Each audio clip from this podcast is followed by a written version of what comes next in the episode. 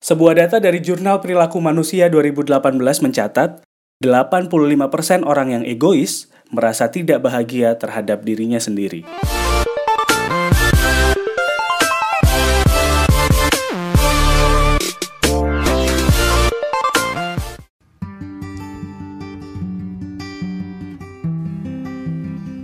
Halo, saya Fendi Rahman.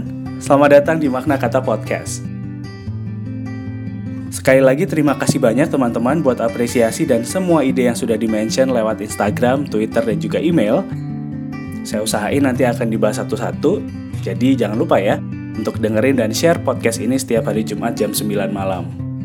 Nah, di track yang ketiga ini sebenarnya adalah hasil obrolan saya sama salah satu teman baik, Kiki Angki, beberapa hari lalu teman-teman. Hai Mbak Kiki, lagi dengerin gak nih?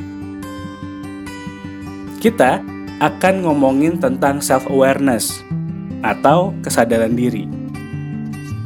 Buat kamu yang belum akrab sama istilah ini, self-awareness adalah tindakan yang memperhatikan pikiran, perilaku, perasaan, dan dampaknya untuk orang lain. Kalau kamu pengen lebih baik lagi, self-awareness adalah hal yang paling penting yang harus kamu asah. Ketika udah jadi kebiasaan, selain menjadi lebih baik, kamu juga bisa lebih optimal mengembangkan potensi yang kamu punya. Kesadaran diri nggak mengenal gender dan profesi, teman-teman.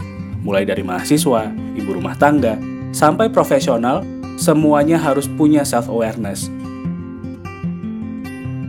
Sikap ini sangat dibutuhkan supaya kamu bisa menyelesaikan semua masalah dengan tenang dan efektif. Kira-kira, apa aja keuntungannya kalau kamu punya self-awareness yang tinggi? Orang dengan self-awareness tinggi gak akan pernah minder teman-teman. Bisa dipastikan kamu akan pede di situasi apa pun.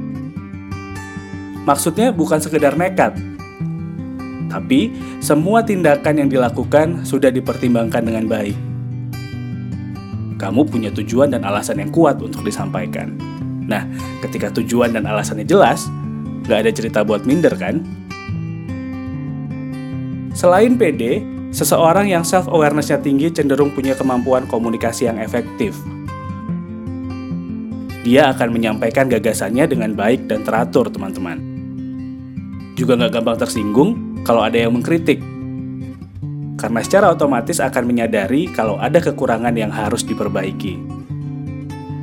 Selain itu, kreativitas juga bisa muncul dari self-awareness yang tinggi. Kesadaran diri bikin kita terbuka menerima masukan dari orang lain yang jelas akan memicu kamu jauh lebih berkembang. Contohnya ketika kerjaan kamu dikritik sama atasan. Saya yakin kamu akan improve dan explore lebih jauh lagi biar apa yang kamu kerjain gak disalahin lagi kan?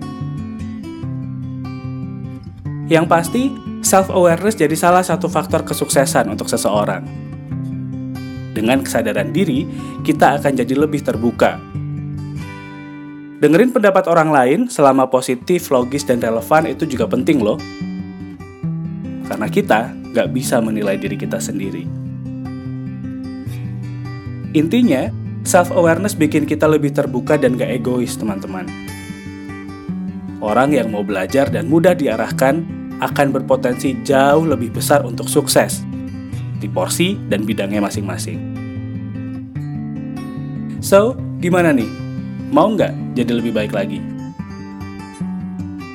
Terima kasih sudah mendengarkan makna kata podcast. Semoga di episode yang kali ini bisa bermanfaat buat kamu. Saya Fendi Rahman pamit, ketemu lagi minggu depan ya.